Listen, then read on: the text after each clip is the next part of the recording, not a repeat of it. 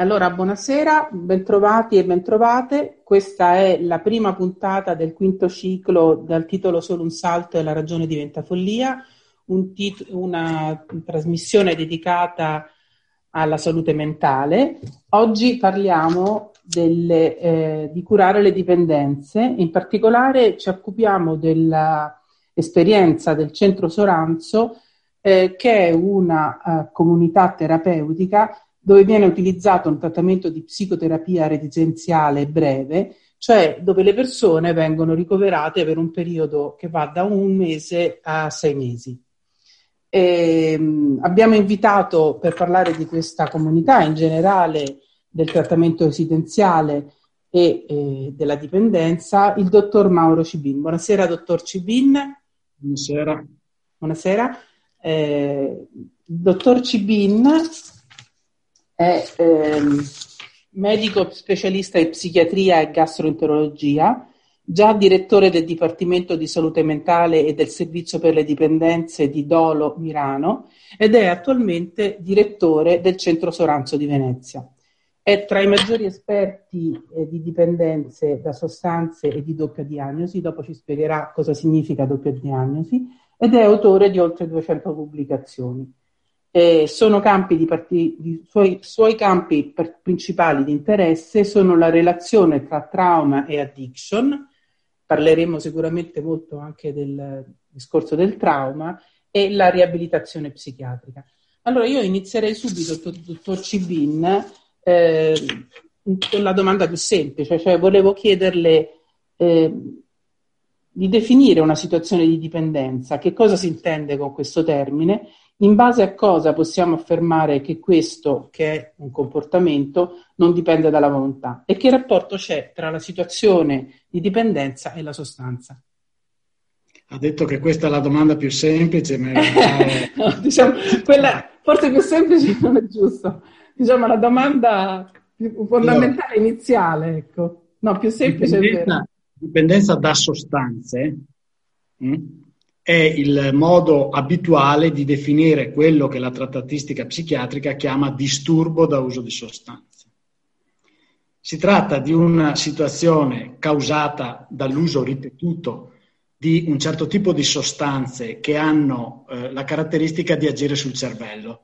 Per questo si chiamano sostanze psicoattive. Quindi non tutte le sostanze danno una dipendenza. Sono quelle che hanno questa caratteristica di agire in un certo modo sul cervello. Quando io uso una sostanza ripetutamente, a un certo punto per fenomeni di neuroadattamento, quindi il cervello si abitua a questa cosa, il, eh, tendo a perdere il controllo su questo uso. Questa cosa, ne abbiamo degli esempi, questo fenomeno della perdita di controllo è quello che caratterizza, per esempio, per capirsi, la differenza tra un bevitore sociale, cioè una persona che va a cena una sera, si beve un bicchiere di vino e si ferma, e un alcolista. L'alcolista va alla stessa cena, beve un bicchiere di vino e non si ferma. Continua e compulsivamente continua a bere. Questa è la dipendenza. Quindi il primo fenomeno che caratterizza la dipendenza è la perdita di controllo sull'uso della sostanza, che può essere una droga, può essere l'alcol, possono essere anche alcuni farmaci. Okay? Poi ci sono le dipendenze da comportamenti che adesso non cito, che hanno lo stesso fenomeno, per esempio da gioco d'azzardo, ma hanno alcune differenze. Quindi il primo fenomeno che caratterizza la dipendenza è la perdita di controllo sull'uso. Non riesco a fermarmi. Quindi il secondo che, fenomeno... Mi scusi, per capire meglio, è quello che viene definita la compulsività del comportamento? La compulsività, esatto. Il secondo fenomeno è la tolleranza, cioè il mio cervello si abitua alla presenza della sostanza, per esempio l'alcol o un'altra droga, e quindi ho bisogno sempre di dosi maggiori della sostanza per ottenere l'effetto desiderato o per evitare i fenomeni di astinenza. E se sospendo di colpo questa sostanza, questo fenomeno che, sto, che ho descritto, questa, il cervello che si abitua si chiama tolleranza, se sospendo di colpo questa sostanza, ho dei disturbi fisici o mentali alla sospensione. Questa è la descrizione della dipendenza secondo la trattatistica, secondo i manuali di psichiatria o di trattati di psichiatria. In realtà c'è qualcos'altro, perché descritta così sembra semplicemente che tutto si risolva nel fatto di prendere una sostanza, avere un effetto, perdere il controllo, se io tolgo la sostanza tutto torna come prima. In realtà, sotto l'effetto della sostanza, il mio cervello cambia, il mio comportamento cambia e anche la mia personalità cambia.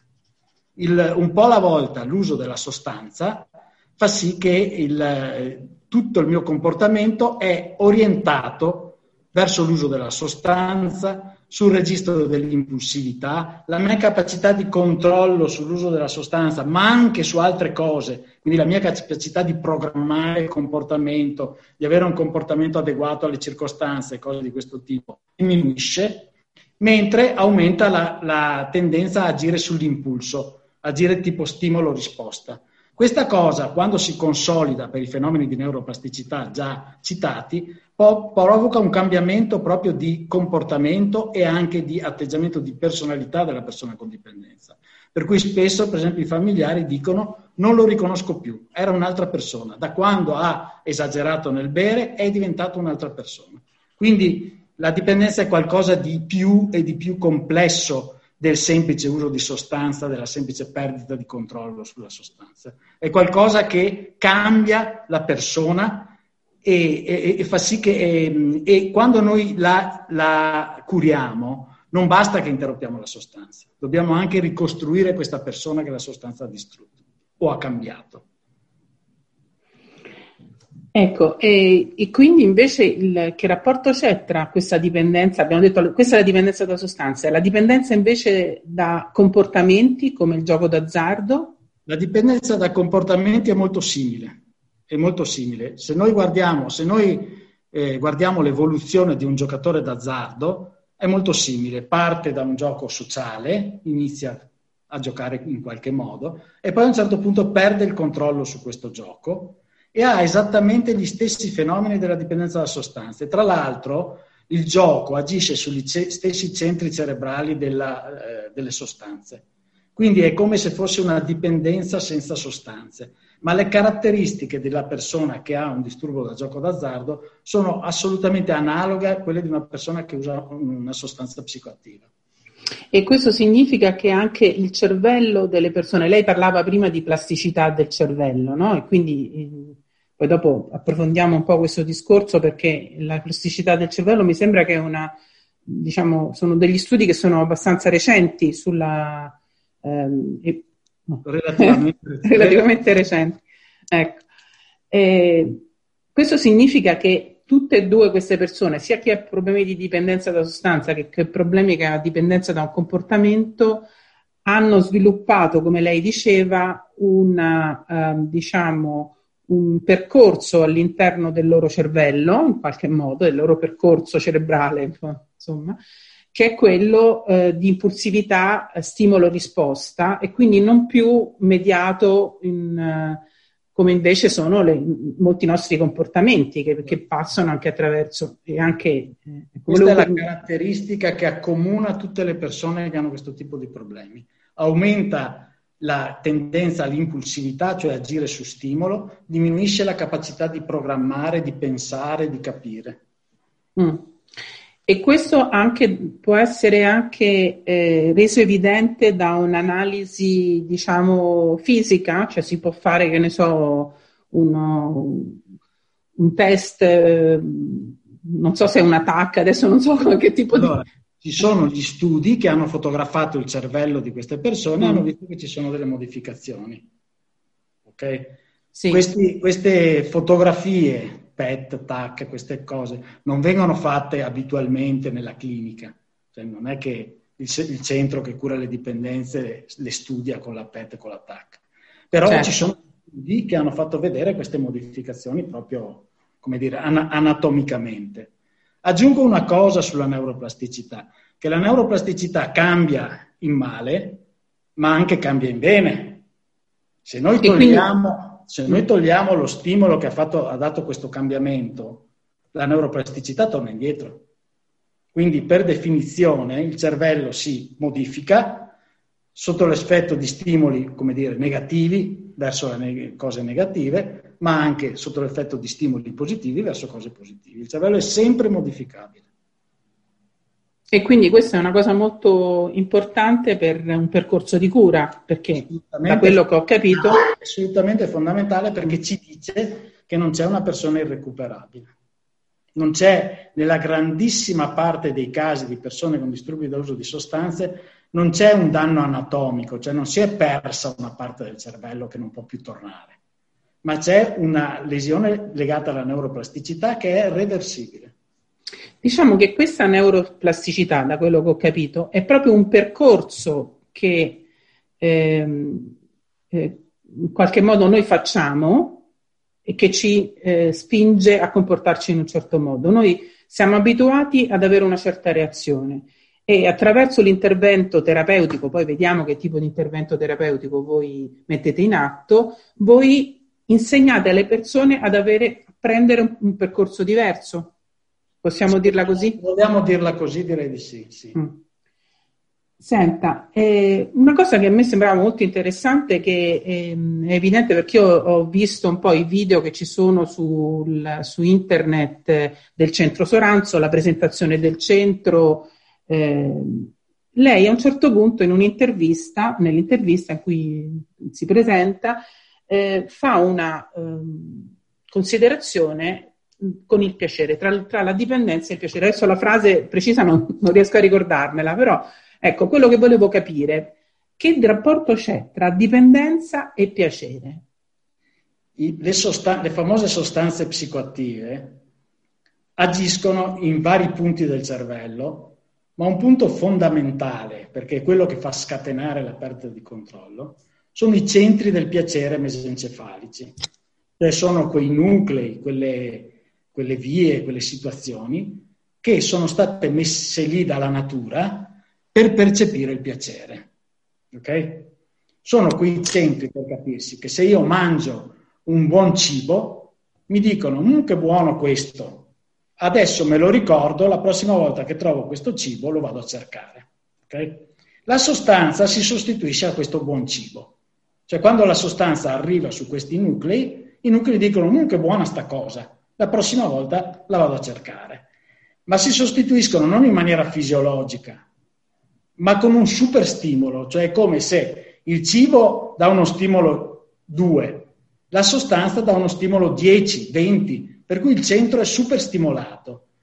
Se questo, questa stimolazione si ripete 10, 20, 100 volte, a un certo punto, sempre per la neuroplasticità, questo centro risponde solo a quello stimolo. Cioè si dimentica del piacere del cibo, del piacere del sesso, del piacere di una passeggiata, del piacere del sole di, in primavera o in autunno come nel nostro caso. E cerca solo, sente solo super, il super stimolo della sostanza. Ok? Allora, sente il piacere, è un super piacere falso. Un po' alla volta il, il, questo sistema risponde solo a questo super piacere falso e tutta la vita si orienta verso la ricerca di questo piacere falso.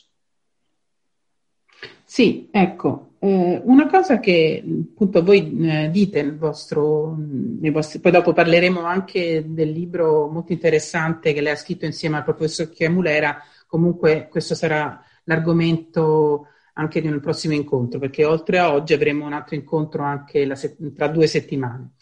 Ecco, eh, quello che voi dite è eh, che la persona che ha una dipendenza è completamente assorbita dalla dipendenza e quando noi togliamo la sostanza o il comportamento e riusciamo quindi a eh, fargli superare anche il momento di astinenza, che quello era un argomento io, di cui mi ricordo si parlava moltissimo, no? le crisi d'astinenza della persona che non ha più, eh, che non, non ha più la, la sostanza, che quindi deve essere aiutata in quel momento di crisi, eccetera si crea come un buco nero, qualcosa che in qualche modo deve essere riempito. Tra l'altro questo discorso, io non sono affatto esperta di dipendenze, però eh, come familiare di persona che ha un problema psichiatrico, eh, vedo anche molte persone che sono in un certo senso completamente prese dalla malattia, che in qualche modo riempie la loro vita, Per cui c'è anche un problema, credo, adesso forse il paragone può sembrare un po'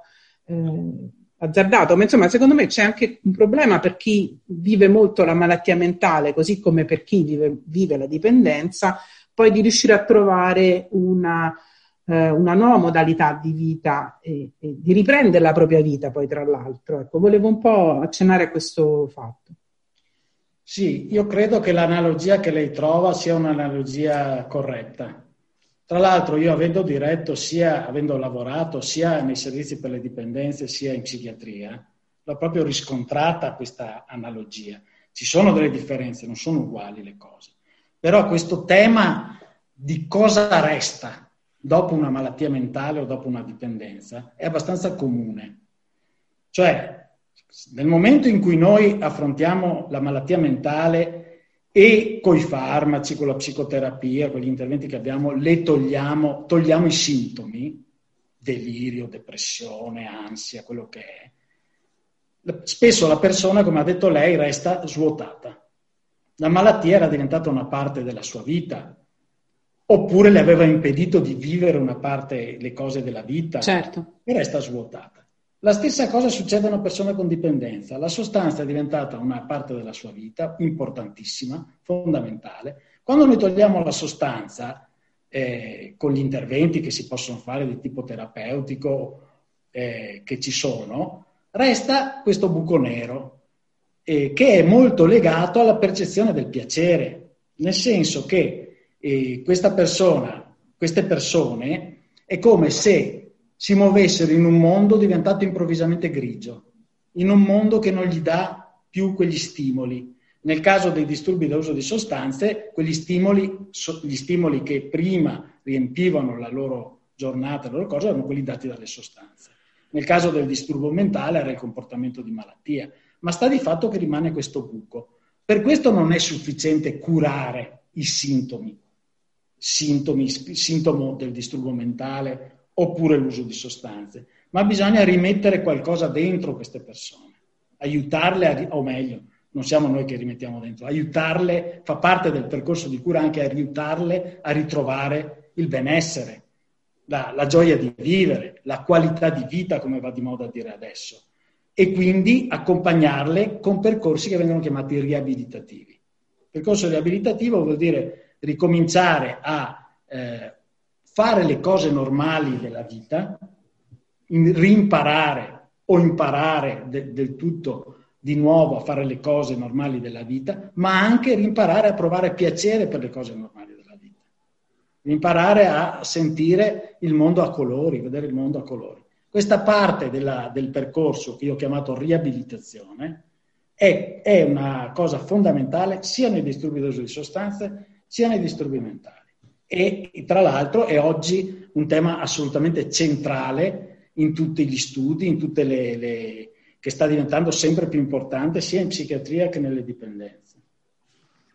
Va bene, grazie. Io adesso faccio una piccola pausa, faremo una piccola pausa per chi ascolta la radio, per chi sta guardando invece questo video su YouTube, eh, c'è una piccola interruzione.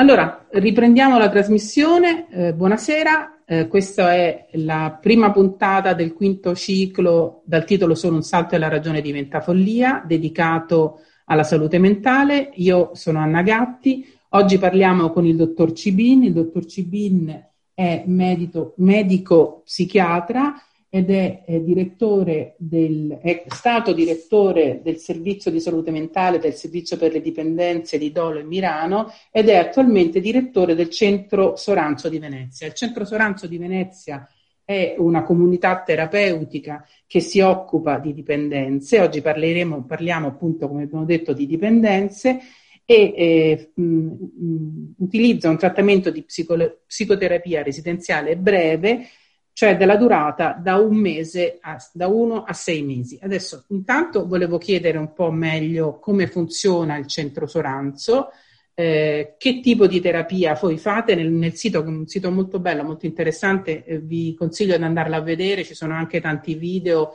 e tante unità, diciamo, eh, didattiche, un po' esplicative che eh, un po' introducono a questo intervento.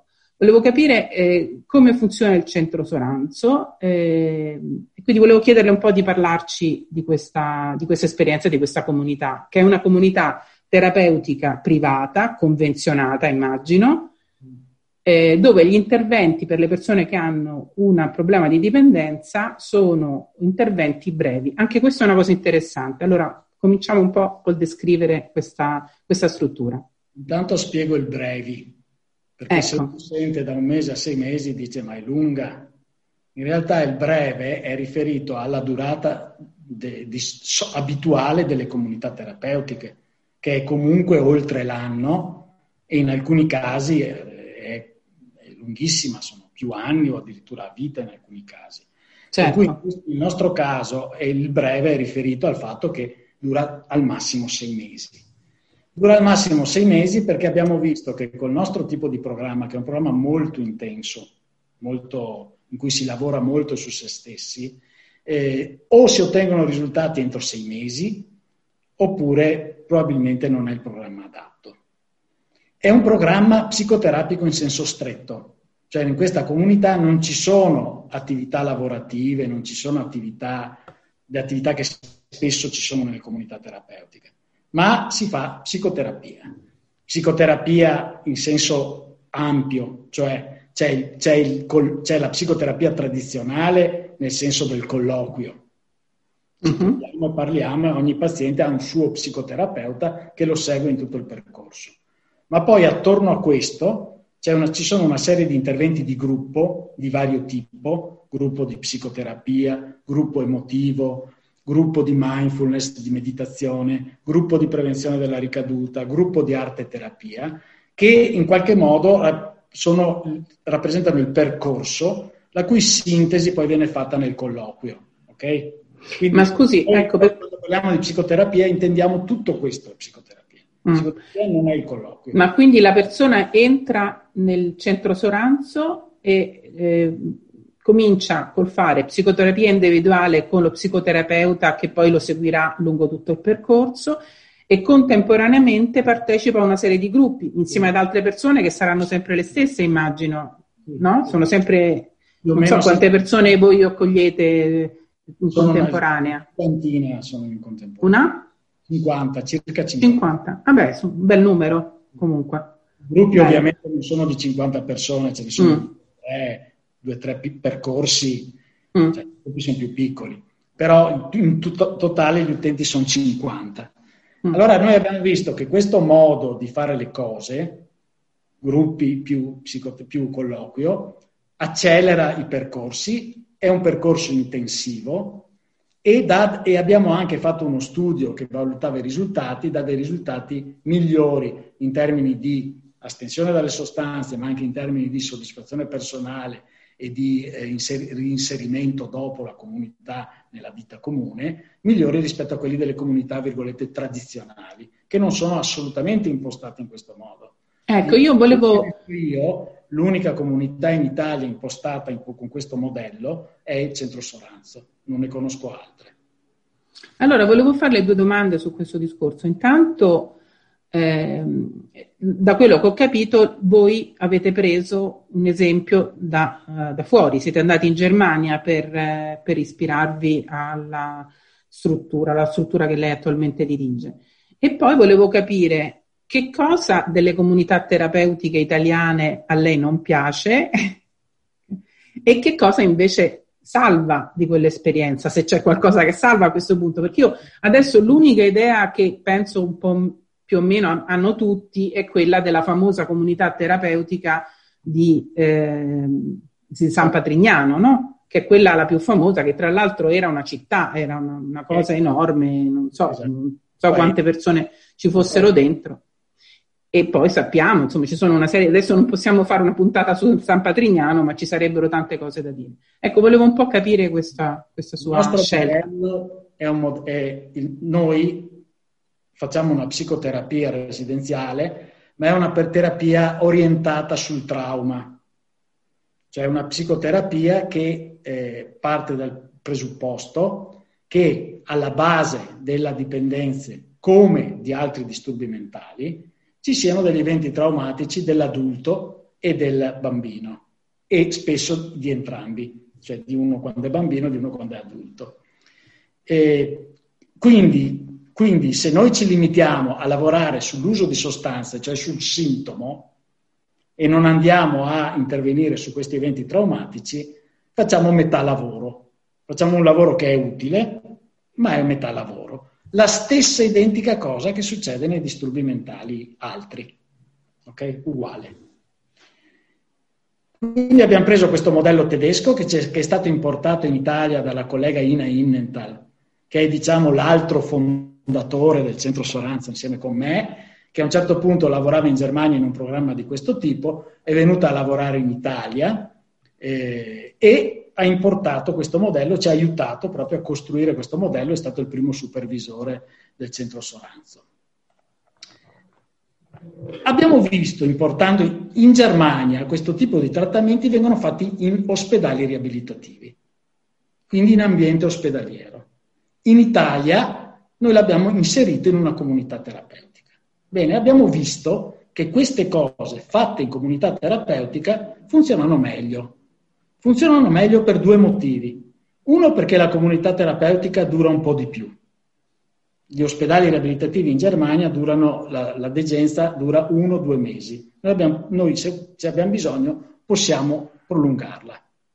Secondo motivo, perché l'ambiente secondo motivo che è il più importante, perché l'ambiente comunitario è più adatto di un ambiente ospedaliero a fare questo tipo di cose. Lei sa che l'ambiente dove si svolgono le cose è importante. Tirare, fuori, tirare fuori, emozioni. Mm eh, in un posto bello con gli alberi dove le persone, eh, come dire, dove c'è anche una condivisione ambientale, dove c'è una cura per le relazioni all'interno della, della situazione in cui ci troviamo, eh, aiuta, aiuta molto rispetto a un ambiente ospedaliero che invece gioco forza ha delle altre caratteristiche. Beh, diciamo, gli ospedali difficilmente sono dei bei posti. Ecco. Allora, prima, la seconda parte della sua domanda era cosa c'è di buono nelle comunità terapeutiche e cosa non c'è? Allora, quello che c'è di buono nelle comunità terapeutiche è questo che l'ho appena detto, che la comunità terapeutica è un ambiente diverso da un ambiente ospedaliero, è un ambiente in cui è possibile, come dire, coltivando questa cosa, non è che succede spontaneamente, ma è possibile avere una situazione relazionale e ambientale che favorisce la relazione, che favorisce la guarigione, che favorisce mm. tirar fuori le cose. Ok? E questa cosa che le sto dicendo, questa chiamiamola terapia ambientale, questo effetto dell'ambiente in cui mi trovo, sia da un punto di vista ambientale in senso stretto, sia dal punto di vista delle relazioni che instauro, è la base dell'idea di comunità terapeutica. Cioè, all'inizio le comunità terapeutiche erano dei posti dove vivere bene in maniera sana. Okay? All'inizio. Poi sono entrati i, le psicoterapie, i farmaci, le altre cose. Allora, questa parte qua, posti belli dove vivere bene in maniera sana, e quando dico sana intendo soprattutto relazionalmente sana, eh, questa parte qui è quello che della comunità terapeutica noi abbiamo preso e che è secondo me la parte più valida. Ok? Quello che lei chiedeva anche cos'è che non funziona nelle comunità terapeutiche in Italia, quelle per le dipendenze, adesso sto parlando di quelle per le dipendenze. A questa domanda è difficile rispondere perché le comunità terapeutiche per le dipendenze in Italia sono molto diverse una dall'altra. Ma per esempio, lei faceva l'esempio di San Patrignano, San Patrignano è un posto bellissimo, è un posto dove si sta bene, Cos'è che non funziona a San Patrignano? Non funziona che, che quando, il fatto che quando esco fuori non ho imparato a stare lontano dalle sostanze. Sono stato semplicemente in un posto dove le sostanze non c'erano. Ma questo è diverso da imparare a stare lontano dalle sostanze. Non so se mi spiego. Ho imparato a lavorare, utile, ma non ho imparato a stare lontano dalle sostanze. Perché sono stato in un posto dove non c'erano. Non so se mi spiego. Quindi tornando a noi, un modello di origine tedesca sulla cura del trauma eh, che in Italia ha trovato nell'ambiente della comunità terapeutica, nell'ambiente resiliente, nell'ambiente accogliente della comunità terapeutica, una realizzazione migliore rispetto al posto dove è nato, dalla Germania dove veniva effettuato in ospedale. Quindi voi avete preso in poche parole il modello tedesco e l'avete migliorato? Secondo me sì. Mi sembra. Secondo me sì. Ho capito. Senta, un'altra cosa... Da aggiungere che nella, nell'ambiente italiano alcune cose si sono dovute modificare. Per esempio, mm. in ambiente italiano tutta la parte riguardante la famiglia è molto più forte che in un ambiente tedesco. L'attenzione ah. per la parte familiare è più forte che in un ambiente tedesco. In un ambiente tedesco i percorsi sono molto, proprio per le caratteristiche di, di antropologiche, diciamo, culturali è, è, è molto individuale. Sono percorsi molto individuali. Invece nel vostro, eh, volevo fare una, prima un'altra domanda, poi parliamo anche della famiglia che naturalmente a me come familiare interessa molto. Eh, però voi sempre nel sito del vostro, appunto della vostra comunità, del sito Soranzo, dite che non tutte le persone sono adatte per fare questo percorso. Quali sono le caratteristiche e chi decide chi, chi, ha queste caratteristiche, tra l'altro? Ecco, se voi fate un esame prima, una persona si propone, come, come succede? A tutti coloro che chiedono di entrare al centro sostanza facciamo un, almeno un colloquio, mm. a volte anche due, per valutare appunto la idoneità. Devo, eh, perché? Perché il, cioè, questo percorso eh, è, a, intanto una persona per usufruire questo percorso deve volerlo fare e questo non è scontato, perché volerlo fare vuol dire, uno, voler smettere con l'uso di sostanze, ma vuol dire anche voler lavorare su se stessi, voler andare a guardarsi dentro. E le assicuro che non tutte le persone hanno voglia né di smettere le sostanze, ma ha, ci sono anche quelle che hanno voglia di smettere le sostanze, ma non hanno voglia di guardarsi dentro. Ok? Quindi il primo punto è che uno deve essere motivato. Può sembrare banale, ma non è banale. Seconda cosa, siccome è un percorso molto impegnativo, eh, una persona deve essere in grado di eh, seguire una, questa psicoterapia residenziale in termini di cognitivi, cioè avere la testa per seguirla, e in termini emotivi, cioè avere una sufficiente capacità emotiva tale da potersi fare un percorso psicoterapico così impegnativo. Okay? Queste sono le controindicazioni. Ovviamente se una persona ha un disturbo, in questo, nel centro Soranzo noi non escludiamo a priori le persone che hanno insieme con una dipendenza un disturbo mentale, ma ne valutiamo la gravità, nel senso che un disturbo mentale, una, un disturbo bipolare, una depressione, una psicosi compensata può entrare tranquillamente al centro Soranzo, purché abbia le prime due caratteristiche. Quindi non c'è un'esclusione sulla base della, della psicopatologia, ma solo sulla base della capacità di affrontare il percorso. Come non c'è un'esclusione sulla base del tipo di sostanza. Cioè, al centro sostanza può entrare una persona che ha qualunque tipo di dipendenza, sia da sostanze che da comportamenti. Anche se voi nel sito... Però poi ah, di, fatto, di fatto abbiamo visto che quelli più adatti a questo tipo di percorso sono, che hanno quindi di più queste caratteristiche di volerlo fare e di essere in grado di farlo, sono le persone che hanno dipendenza da alcol, da cocaina, spesso da tutte e due, e da gioco d'azzardo. Ma questo non vuol dire escludere a priori uno che ha una dipendenza da eroina. Ci sono le persone con dipendenza da eroina adatte a questo percorso, ma sono meno. Mi spiego? Quindi la maggior parte degli nostri utenti hanno dipendenze da alcol, da cocaina, da gioco d'azzardo.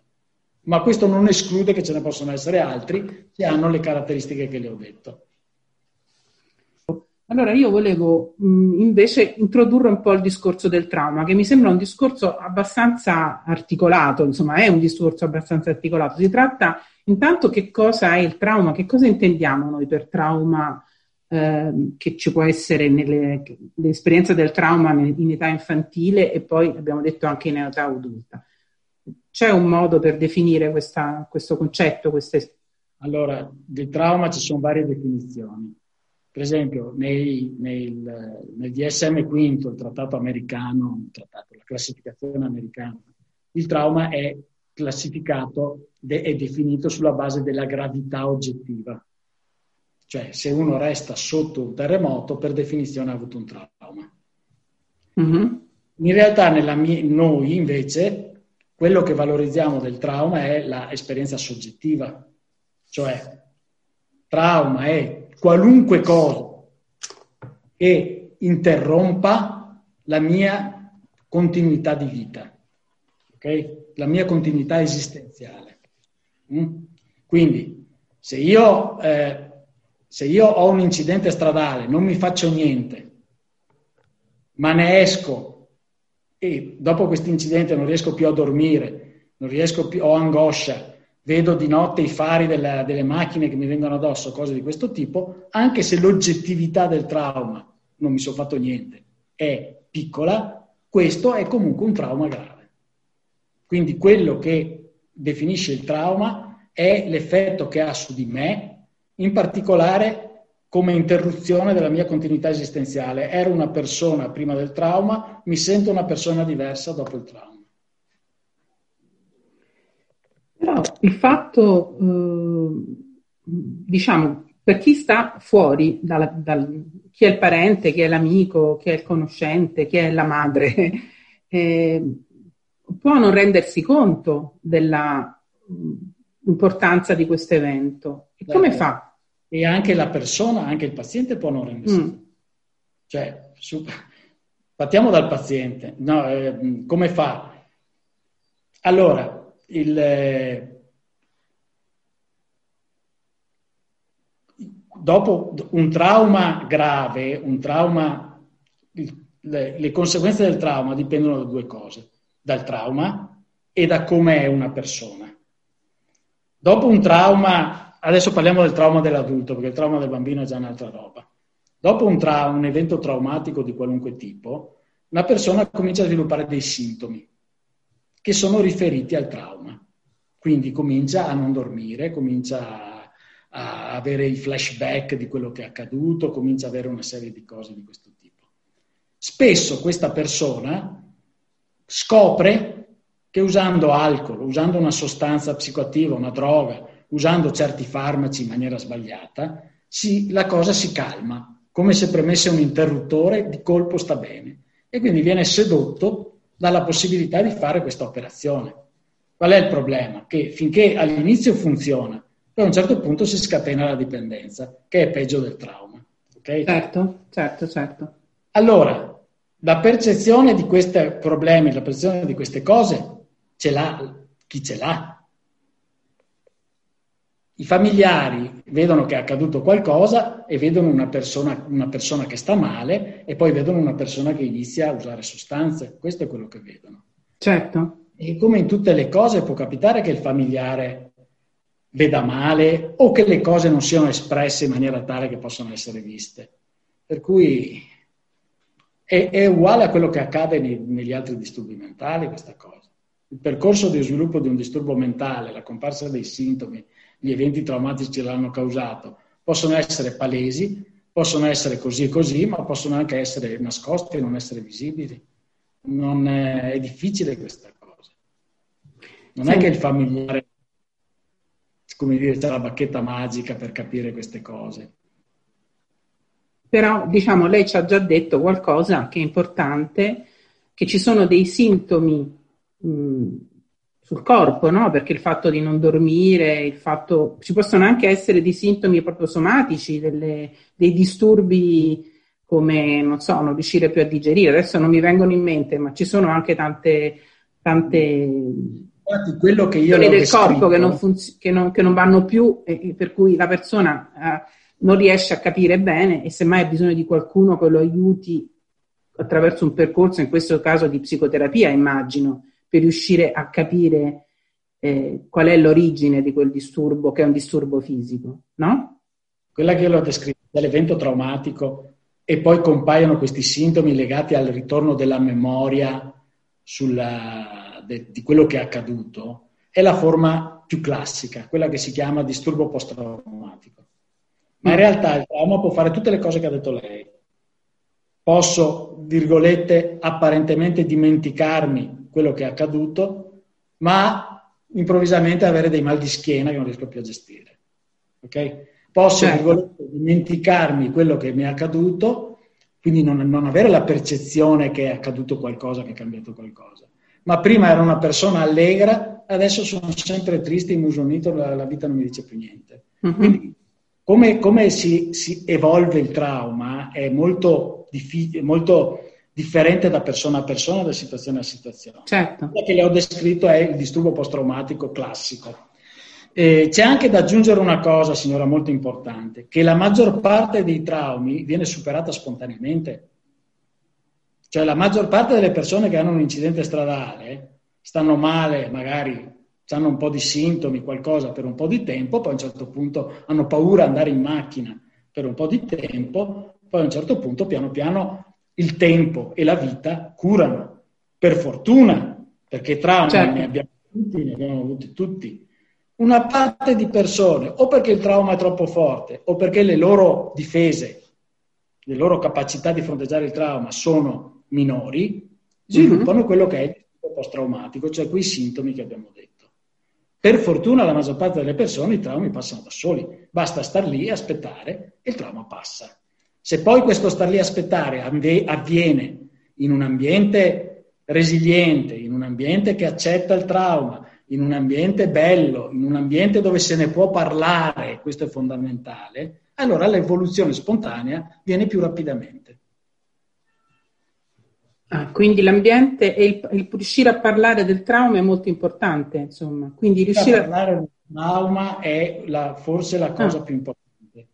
Riuscire a parlare con chiunque non è una problema. Persone che sono in grado di capire, fermi. Ah, beh, accidenti, quindi già questo.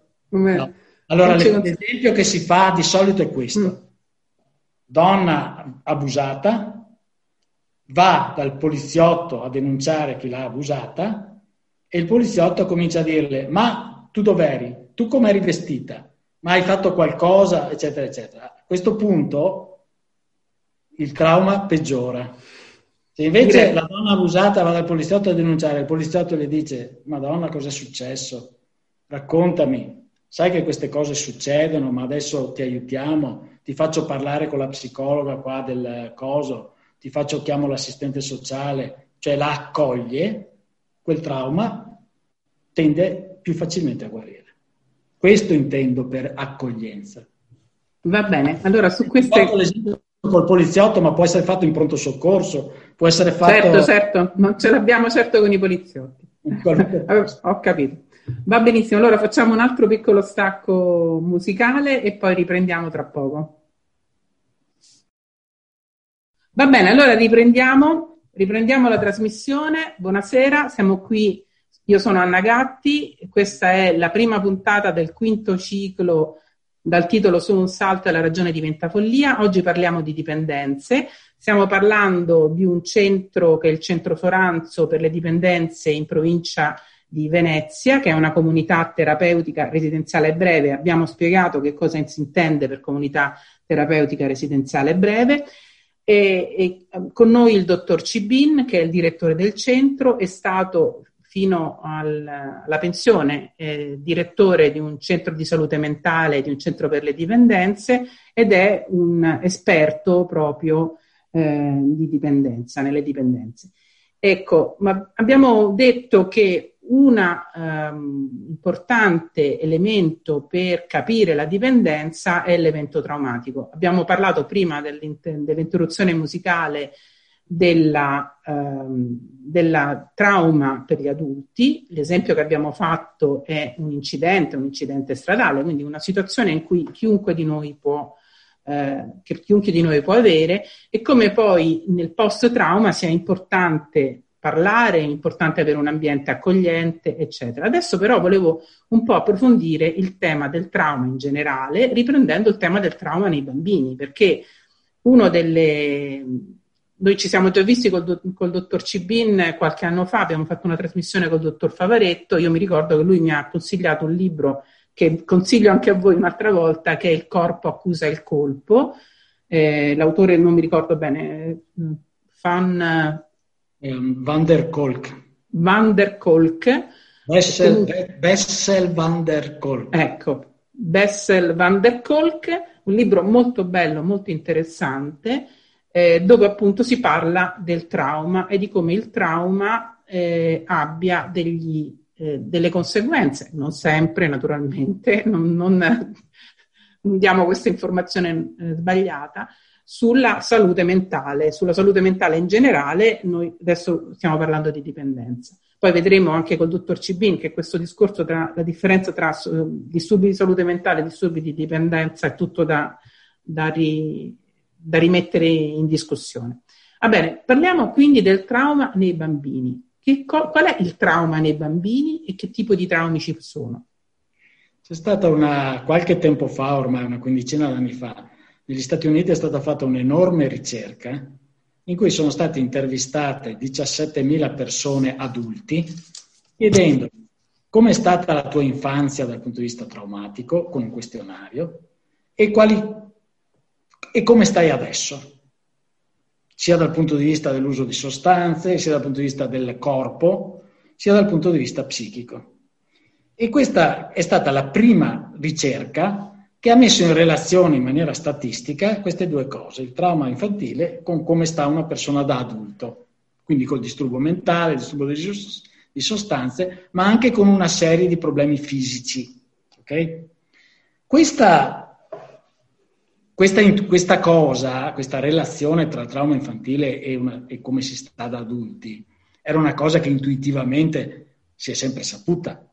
Però questa ricerca per la prima volta l'ha messa proprio in relazione dal punto di vista proprio statistico, numerico, e ha visto una serie di cose. Ha visto, per esempio, che una buona parte di queste persone che, avevano, che dichiaravano io ho avuto delle situazioni traumatiche da bambino e oggi ho dei problemi, non mettevano in relazione le due cose. Cioè, non ti dicevano io oggi ho dei problemi e questi sono legati a quello che mi è capitato da bambini questa relazione veniva fuori solo analizzando statisticamente le cose. Quindi questa è la prima caratteristica del trauma del bambino. Il bambino traumatizzato per sopravvivere, per crescere, è come se si mettesse, mettesse in disparte il trauma e cerca di crescere, cerca di, di andare su, perché la forza della natura, la forza della vita lo spinge in quella direzione.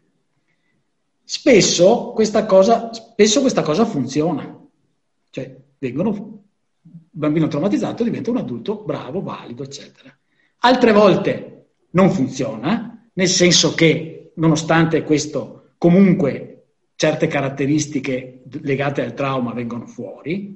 Uh-huh. Poi c'è una terza possibilità che è quella più intrigante, cioè che questa cosa funziona, metto via il trauma e cresco, ma poi mi capita qualcosa da adulto che mi ricorda quello che mi è capitato da bambino, che avevo messo via, avevo rimosso, come dice Freud. No? E in quel momento crollo.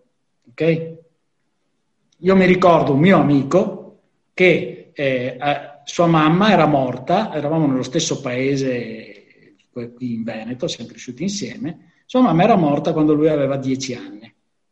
Questo, ragazzo, questo bambino è, è cresciuto, è diventato una persona no, assolutamente normale, eccetera, eccetera. A un certo punto, da adulto, da adulto giovane, sui 25 anni, la sua fidanzata lo ha lasciato. E questa persona è piombato in una depressione terribile, attribuendo la causa di questa depressione grave, parlavamo di vera depressione grave, uh-huh. attribuendo la causa di questa depressione alla ragazza che l'aveva lasciato. Allora noi amici, allora non facevo ancora lo psichiatra, gli dicevamo, ma perché fai così? Ma non era neanche così bella, ma non valeva pena. Facevate, di... Ti pare che per una ragazza devi distruggerti in questo modo? E lui no, no, mi sento male, sto male, eccetera. Poi, studiando, ho capito cosa era successo. Era successo che quella ragazza gli ha riattivato il trauma del bambino. Perché lui è crollato, lui aveva messo in disparte, rimosso il trauma della morte della madre, era cresciuto, a un certo punto gli capita qualcosa di analogo, essere lasciato da una donna, ma molto più piccolo, perché non è la mamma, è una ragazza qualunque, e questo gli ha fatto precipitare tutta la situazione. Ma lui non, messa, non l'ha messa in relazione. Questa è la spiegazione che do io guardandolo dall'esterno. il percorso psicoterapico di quella persona lì sa- sarebbe stato quello, cioè il terapeuta di quella persona lì avrebbe dovuto prima di tutto ricostruire la consapevolezza che quello che sta accadendo non è successo oggi o è successo oggi in piccola parte, ma in gran parte è legato a quello che è successo ieri. Ok? Sì. Questo, è, questo è l'esempio, la, le, il tipo di situazione che noi ci troviamo più frequentemente.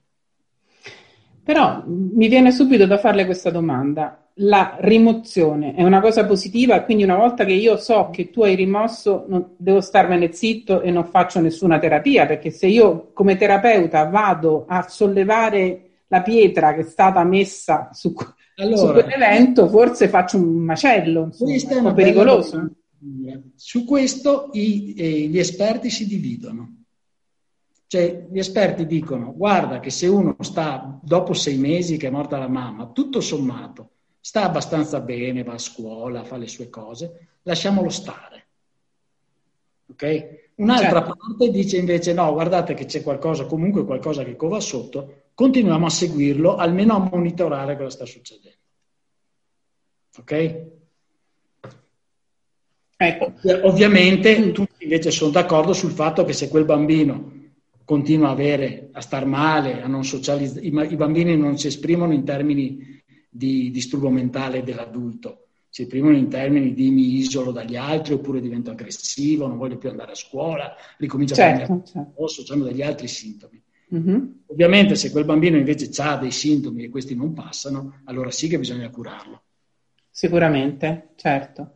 Però eh, io, mh, sempre riprendendo questo libro molto bello, Il corpo, il corpo accusa il colpo, si intitola, ecco, eh, lì quando si parla di traumi si parla anche di traumi di, di, tipo sessuale, cioè di abusi sessuali che poi tra l'altro sono molto più diffusi di quanto noi stessi ne abbiamo consapevolezza. Questo per una serie di ragioni. Adesso non, siamo, non possiamo fare una trasmissione su questo, ma penso che la faremo.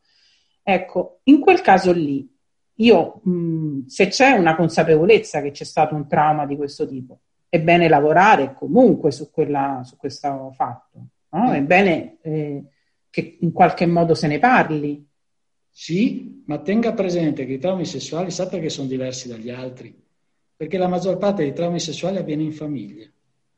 Allora, voglio dire, se uno mi picchia per la strada, è un trauma, ma io posso semplicemente non andare più lì, andare da un'altra parte, dirlo ai miei genitori, dirlo al papà che viene e gli, gli dice le sue, andare dalla polizia.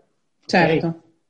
Se invece l'abuso, l'abuso avviene in famiglia, cosa faccio? Io bambino mi trovo la minaccia o, o il dato di fatto dell'abuso, della violenza, non è molto diverso, nell'ambiente che dovrebbe proteggermi in un ambiente da cui non posso scappare, con persone che sono gli abusatori e quindi che dovrebbero proteggermi e a cui io dovrei rivolgermi se mi capita qualcosa per essere difeso, sono quelli che mi abusano. Questo rende i traumi sessuali più gravi. Sì, Ma però una volta che... In famiglia. Certo, una volta che uno è cresciuto, eh, dovrebbe avere memoria di questo, perché ci sono persone che hanno abu- avuto abusi, che hanno sicuramente memoria di questo, e che semmai non sono esitati in malattia, indipendenza, eccetera, però questa consapevolezza del trauma in qualche modo loro ce l'hanno. Allora, a queste persone possiamo consigliare di andare a fare una terapia? E che tipo di terapia? Assolutamente sì. Mm. Assolutamente. E anche qui, perché questa forse è una domanda che, a cui lei non, non, può rispondere adesso, ma che tipo di terapia eh, fare? Perché mi sembra di capire che sono delle situazioni molto delicate, sulle quali il terapeuta capace fa un buon lavoro, ma il terapeuta incapace potrebbe anche fare danni. Adesso non voglio mettermi. Insomma, io la mia opinione sugli psicoterapeuti non è proprio eh, però se fiori, insomma, non, non, non, farò ancora, farò forse una trasmissione su questo argomento, ma insomma, ecco. Come hanno, dimostra- come hanno mostrato varie ricerche, tra l'altro, il punto non è la tecnica della psicoterapia, cioè se faccio una psicoterapia cognitiva piuttosto che una terapia psicanalitica. Il punto è la relazione col terapeuta, cioè la capacità del terapeuta. Quello è il punto discriminante. Eh. A questo va aggiunto che nelle situazioni traumatiche ci sono alcune tecniche specifiche. Okay? Per esempio, una molto famosa è l'MDR, la tecnica in cui si, si il trauma attraverso movimenti oculari. Sì, sì, sì, allora, è una tecnica, ce la spieghi in poche parole perché è una cosa un po' strana. Una tecnica in cui si, eh, praticamente si fa rievocare il trauma, ok? Quindi, Quindi si fa parlare la persona. Fa parlare la persona. Meglio se è trauma quindi circoscritto, perché per rievocarlo non può essere una situazione di vita, deve essere il classico incidente stradale. Quindi racconto uh-huh. l'incidente stradale, mi vengono fuori la paura, mi vengono fuori le emozioni legate all'incidente stradale e il terapeuta mi fa seguire il suo dito o un'altra cosa con gli occhi e questo apparente stupidaggine che è seguire con gli occhi a destra e a sinistra per un certo tempo è dimostrato perché tra l'altro e questa cosa è stata super studiata e super dimostrata mi un po' alla volta mi desensibilizza il trauma. Cosa vuol dire mi desensibilizza il trauma? che io continuo a ricordarmelo, ma non, non, ho più quelle emozioni negative quando me lo ricordo. Cioè, io mi ricordo di aver avuto un incidente stradale, ma non vado nel panico. Non, non devo scappare, non mi sveglio di notte urlando, ok? Quindi non è che mi, mi porta via la memoria di quello che è accaduto, ma l'eccesso emotivo. Questo significa desensibilizzare. Allora, tornando al discorso di prima, quale psicoterapia? Il punto non è quale psicoterapia, ma è quale psicoterapeuta, che deve essere capace, e questo è difficile da valutare. Però, ci sono delle, però per alcuni tipi di traumi ci sono delle tecniche specifiche come l'MDR, quelle sì che le deve conoscere.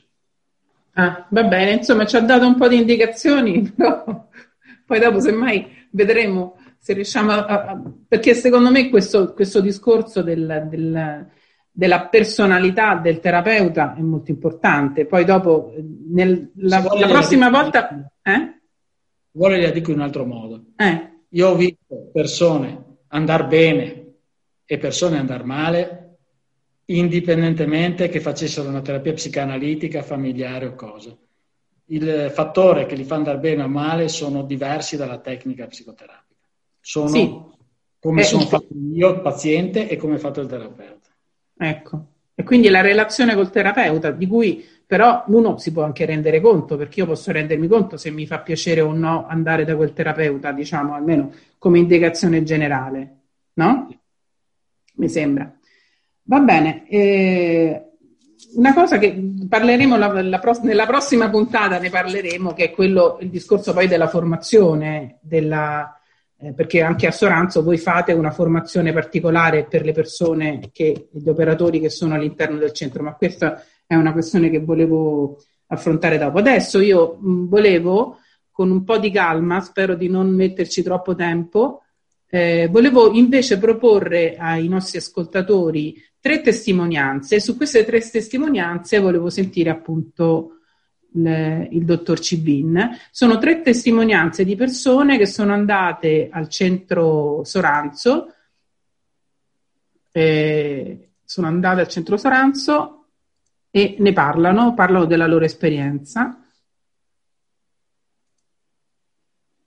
Ecco, sono tre, eh, sono molto brevi, quindi sentirete le voci, non, per chi ha il video non, ci sono, non c'è il eh, video. Sono venuta qui tre anni fa, eh, sono ammalata di gioco, eh, giocatrice d'azzardo compulsiva e qui ho imparato a riprendermi la mia vita e a saper, eh, diciamo così, eh, combattere questa dipendenza per me venire qui anche giornalmente è una boccata d'ossigeno e per me il centro Soranzo è un porto sicuro. Eh, dove rivolgermi quando sono in crisi, quando non sto bene, ma anche quando sto bene per tornare a casa più serena.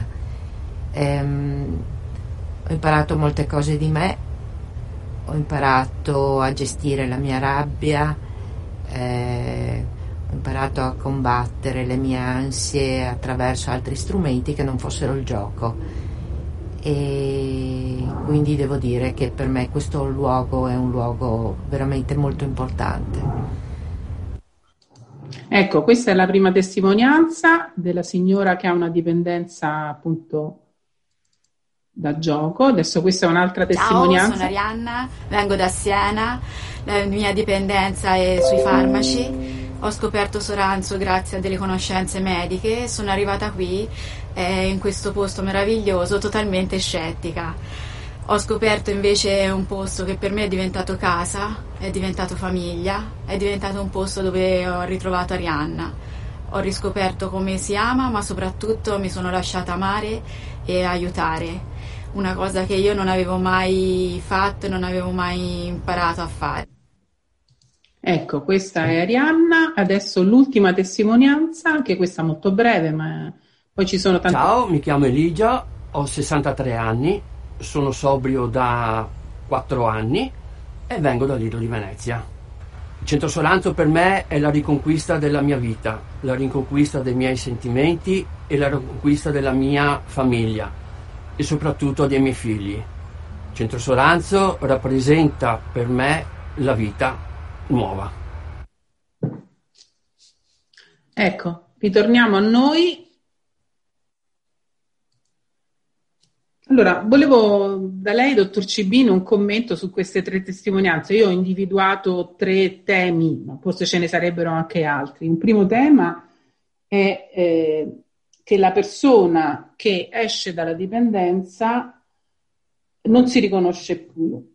Ecco, eh, uscire dalla malattia significa eh, necessariamente ritrovare se stesso? È un momento ineludibile del percorso, cioè chi effettivamente uscito, che chi sta bene, eh, conosce meglio se stesso, in un certo senso.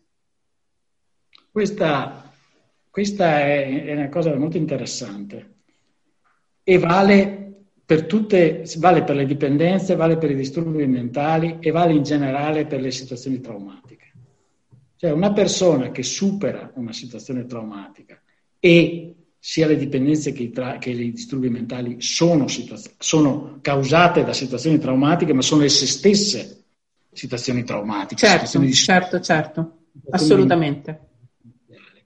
Quella persona che ne esce eh, può uscirne, diventano parte dell'esperienza di vita, queste cose, diventano qualcosa che arricchisce o comunque fanno parte dell'esperienza di vita. Questa è una cosa secondo me molto importante perché ci sottolinea ancora una volta che queste cose non vanno semplicemente trattate si, sui sintomi e coi farmaci, ma che bisogna assolutamente prendere, che noi psichiatri, che noi professionisti, che noi psicologi ne prendiamo in carico l'aspetto esistenziale. Perché la vera guarigione è quando l'esperienza di malattia diventa parte della vita, diventa esperienza di vita. Questa è la, una cosa molto importante. Mi permetto di dire che io ho l'impressione che sempre di più invece la psichiatria faccia il percorso contrario, cioè interessi dei sintomi e quando uno ha cessato di delirare, di essere depresso, di bere, di usare droghe, si fermi.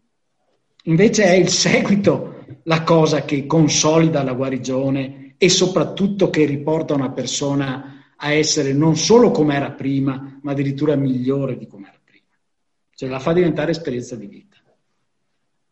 Sono assolutamente d'accordo, naturalmente. Comunque dopo riprenderemo questo argomento anche nella prossima puntata, come si dice. Ecco, un altro aspetto che volevo sottolineare è che io penso che parte del percorso di cura sia anche accettare e fare delle esperienze delle proprie emozioni e sentimenti e saperli gestire. Mi sembra che a un certo punto proprio si parla dell'esperienza di amore, no? Arianna proprio dice io imparo ad amare, eccetera. Aggiungo anche non solo l'esperienza del sentimento positivo, come l'amore, ma anche la rabbia, le frustrazioni che in qualche modo devono trovare un modo di uscire. Ecco, e questo eh, mi pare che sia anche questo, insomma, uno delle, eh, degli interventi che voi fate al centro Soranzo, no? sui, sui, sentimenti delle persone, sulle capacità di esprimerli. Assu, questo è fondamentale e particolarmente fondamentale nei nostri pazienti perché per due motivi. Uno, i traumi soffocano le emozioni o meglio ancora le dissociano. Cioè, una persona traumatizzata tende, se ha rabbia, tende a sentire solo rabbia e a non sentire le altre emozioni. E questa si chiama dissociazione post-traumatica. Se ha dolore tende a sentire solo dolore e non sentire le altre emozioni. Quindi è come se fosse una persona che o si immerge completamente nel dolore o non sente niente, come fosse un interruttore. O mm. sente la stratosferica rabbia che deve dare un pugno al primo che ha davanti o non sente niente. Questo è un effetto del trauma. Le sostanze hanno come caratteristica generale quella di appiattire le emozioni. Ok? Quindi questa persona che ha un eccesso, per esempio, di rabbia, se ci beve sopra, un po' alla volta la sente di meno, ma la rabbia c'è sotto. Ok? Per, questo, per questi motivi è fondamentale nel nostro caso lavorare sulle emozioni. Lavorare sulle emozioni vuol dire, uno, tirarle fuori, due, insegnare a tirarle fuori in maniera non distruttiva per se stessa e per gli altri. Ora sono due cose, io le dico così, ma lei mi capisce, non sono due cose così. No, non sono due cosette, diciamo. Tra l'altro, questa cosa a volte è necessaria, qui sì che a volte sono necessari i farmaci, perché a volte i farmaci ci aiutano a far venire fuori le emozioni un po' alla volta, non in maniera troppo distruttiva. È un modo particolare di usare certi farmaci che è tipico delle situazioni, come dire, di psicoterapia post-traumatica. Okay? Quindi le emozioni sono centrali, tant'è vero che c'è, c'è proprio, ci sono proprio dei gruppi, noi facciamo proprio dei gruppi per, apposta per tirare fuori le emozioni. Il gruppo emozioni si chiama, no? Ah, ho capito. Sì, sì, si chiama gruppo emotivi. Gruppo, ah, emotivi. gruppo emotivo.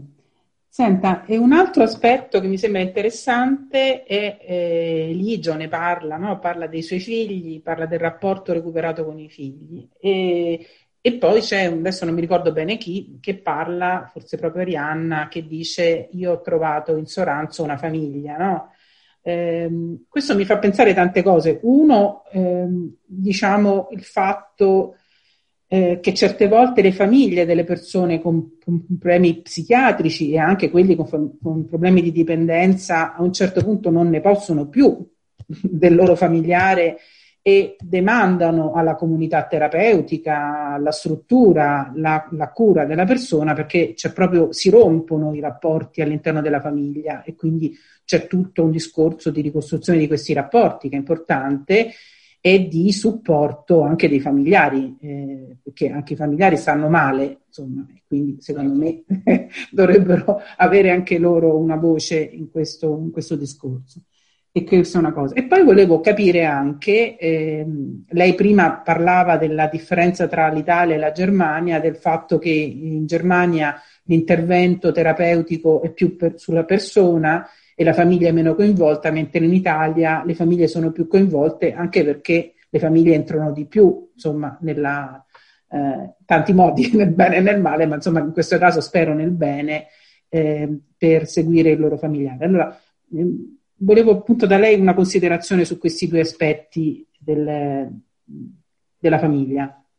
La famiglia per queste persone, sia perché ha disturbi mentali, sia perché ha, perché ha dipendenze, può essere una fondamentale risorsa, ma può essere anche una fonte di, di, di disagio. D'altra parte, come ha detto lei, i familiari vanno capiti nel senso che, che, vivere con un alcolista o vivere con una persona che ha un disturbo bipolare o cose di questo tipo è, è terribile, è terribile, rovina la, la, la vita dei, dei, familiari. Per cui, come dire, noi ci troviamo di fronte a delle situazioni familiari in cui spesso c'è qualcosa che non è andato da tempo, spesso. Nel caso di Arianna, per esempio, Arianna da bambina è cresciuta in un nucleo familiare con un padre alcolista e una madre depressa che lei accudiva. Quindi quando lei dice ho ritrovato la famiglia, non si riferisce alla famiglia di adesso. Arianna è riuscita, nonostante questa storia, a farsi una famiglia, ha una figlia, ha un marito che va bene, che sta bene, con cui va, va d'accordo, ma si riferiva, mi sono rifatto a una famiglia a Centro si riferiva alla famiglia di origine. Okay? Ha ricostruito una famiglia che, che, di supporto che invece non aveva lei stessa. Da, quella famiglia che non ha avuto quindi. da bambina. Ok, e quindi spesso queste famiglie c'è qualcosa che non va da prima nella famiglia, ma anche la stessa malattia mentale rovina i rapporti familiari, c'è niente da fare, rovina la, le situazioni familiari. Perché, perché, sono disturbi che comportano un, de- un disturbo della relazione, che sono son pesanti, sono cose di questo tipo. Sì, perché sono dei comportamenti poi che eh, non facili da gestire. Che bisogna intervenire sulla famiglia. Tenga presente che, che quando dico bisogna intervenire sulla famiglia si, possono, si intendono due cose. Intervenire sulla famiglia tramite la persona che è il mio paziente, cioè avere in mente io terapeuta la, dove, l'ambiente in cui vivi, la famiglia in cui vivi e tramite te modificare le cose, e intervenire direttamente sulla famiglia. Se lei pensa che noi siamo un centro residenziale dove arriva gente da tutta Italia, capisce che la seconda cosa è spesso difficile, cioè intervenire direttamente sulla famiglia. Per certo. quanto noi cerchiamo sempre, per esempio, quando i, familiari anche da lontano arrivano a, a, trovare il parente il ricoverato, noi lo facciamo coincidere con un incontro familiare, cioè non, vede, non viene solo in visita come in ospedale, ma facciamo una specie, una seduta di terapia familiare o comunque almeno di parlarsi in famiglia, se non è proprio terapia familiare. Però in un, una cosa organizzata come centro Soranzo questa parte qui è difficile. Quando parlo di attenzione alla famiglia superiore a quella della Germania, intendo dire attenzione a, tramite il paziente alla famiglia, alla sua famiglia interna, se vogliamo dirla come la dicono gli psicanalisti. Okay? Modificare i rapporti familiari tramite il paziente, perché questo è quello che possiamo fare in un setting residenziale, dove non sono presenti i familiari. Va bene, mi sembra che abbiamo esaurito il tempo che ci eravamo dati per, per questa trasmissione. Mi fa dire una cosa su Arianna? Sì, sì. Perché è un caso che io ho molto in mente, ho seguito personalmente, eccetera. La storia gliel'ho accennata. Ok? A un certo punto, a un certo punto Arianna esce da questa famiglia, padre alcolista, madre depressa, eccetera, e dopo due anni che si è sposata, comincia ad avere dei mal di testa mh, inabilitanti, cioè dei mal di testa che non riusciva a alzarsi dal letto, non riusciva a lavorare, non riusciva a fare niente. Comincia ad andare da tutti come fanno spesso le persone con mal di testa o con dolori non spiegabili, con malattie fisiche, comincia ad andare da tutti gli esperti di cefalee, di dolore, di, di analgesia eh, italiani. Lei è anche di una famiglia abbiente, per cui poteva andare un po' da tutti, i quali cominciano a dargli farmaci, farmaci, farmaci, farmaci. E lei un po' alla volta, siccome il suo sintomo continuava, cioè questi farmaci avevano poco scarso effetto sue, sui suoi mal di testa, sulle sue cefalee, comincia ad abusarne. Tenga presente che i farmaci analgesici sono anche i farmaci pesanti, perché a un certo punto sono arrivati gli oppioidi, quindi sono anche cose pesanti. Comincia a abusarne e a un certo punto si ritrova con sua, col suo mal di testa inabilitante e con una dipendenza da farmaci. A questo punto, il suo, quello che il farmacologo che in quel momento la curava, che non sapeva più cosa fare, non sapeva più cosa fare, ha provato di tutto, l'ha anche mandata in psicoterapia, ma non è stata efficace. Non, non ha trovato un bravo psicoterapeuta, mi viene da dire. Beh, Oppure, non lo so, non, so. non ho elementi per dire qual è, può darsi. Motivo. A un certo punto, disperato, la manda a noi, ok? La manda al centro Soranzo. La manda per la dipendenza da, da, da analgesici ma in un posto fatto come il centro Soranzo, quando tu intervieni sulla dipendenza dal residi, ci viene fuori anche tutto il resto. Ok? Certo. Quindi viene fuori la dinamica di questa cosa. Perché le era venuta la cefalea due anni dopo il matrimonio, quando era uscita dalla casa eh, familiare, dalla casa dei genitori? Perché quando, finché era in casa dei genitori lei poteva aiutare la mamma rispetto al padre alcolista. Quando è uscita si è scatinato un tal senso di colpa che a un certo punto è diventato cefalea, è diventato mal di testa. Quindi questo è il punto di partenza. Ovviamente poi gli vari interventi di vario tipo non sono andati su questo nucleo originale, ma hanno curato solo il sintomo. Okay? Quello che questa signora ha fatto al centro Soranzo è stato quello di curare il sintomo, nel senso di risistemare la terapia analgesica, cercando di limitare i fenomeni di abuso, che erano comunque sempre collegati a accessi di, di dolore. Quindi non è che ne abusava perché aveva voglia di abusarne, ma perché aveva questi accessi di dolore. Ma anche, ma anche andare a vedere qual, qual, è stata l'origine di questi dolori, di questa cefalea.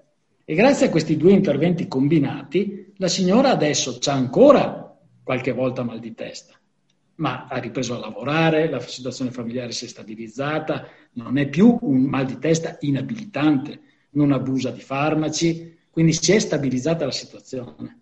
Questo è un esempio, questa è una cosa, come dire, che io gliela cito perché intanto è un, un esempio tipico come lavora il centro Soranzo. Mi spiego sui due piani. L'abuso di sostanze, l'abuso di farmaci, l'abuso di cose, ma cosa anche cosa c'è sotto. Ma anche perché per dare il messaggio, guardate che quando una persona ha un dolore intrattabile, non, che non è legato al fatto che si è rotto una gamba o qualcosa del genere, bisogna pensare che sia una situazione psicosomatica e che quindi non, non, una situazione che non va trattata solo con i farmaci, ma in cui c'è una componente di trattamento post-traumatico. Se viene fatto subito e non dopo vent'anni di farmaci, questa cosa può dare dei grandissimi risultati. Questo è molto interessante. Faremo anche una trasmissione sulle malattie psicosomatiche, penso, prima o poi, perché e mi sembra perché ho visto un video molto bello con il, un dottore tedesco, adesso non mi ricordo, che parlava anche italiano. Uh, sul nostro sito? Sì, sì, sul, no, forse su YouTube. Eh? Forse, forse, è Roger Smith che è il nostro supervisore. Eh, Roger Smith, sì, sì, okay. sì, sì. Roger, Roger Smith c'era, c'era, un convegno e ho capito che lui è un ah, esperto sì, di malattie. L'ho stato io a Padova. Il sì, video lì, sì. a Padova. Questo Roger Smith è uno dei più grandi esperti di psicosomatica tedeschi. Mm. È, è il nostro supervisore. Benissimo, va bene, questo penso che abbiamo diciamo, dato anche molti elementi a chi ci ascolta, chi volesse può andare sul sito del Centro Soranzo dove trova altre informazioni. Io sono andata un po' in giro, adesso non mi ricordo dove, però ho trovato anche degli interventi molto interessanti del dottor Cibin e anche appunto del dottor Roger Smith, che era, c'era questa conferenza che per fortuna mettete su YouTube così anche eh, gli altri possono vederle, perché io riesco ad avere molto materiale in questo modo. Le ringrazio il dottor Cibini, do appuntamento tra due settimane, sempre qui su Radio Cooperativa. Vi ricordo che c'è anche un canale YouTube che si, inti- che si chiama Solo un salto e la ragione, lo inauguriamo con questa trasmissione, dove potete vedere anche gli audio, dove metterò anche tutti i riferimenti bibliografici che abbiamo già dato. Grazie, allora buonasera e arrivederci al dottor Cibin. Arrivederci a tutti e alla signora Gatti in particolare. Grazie.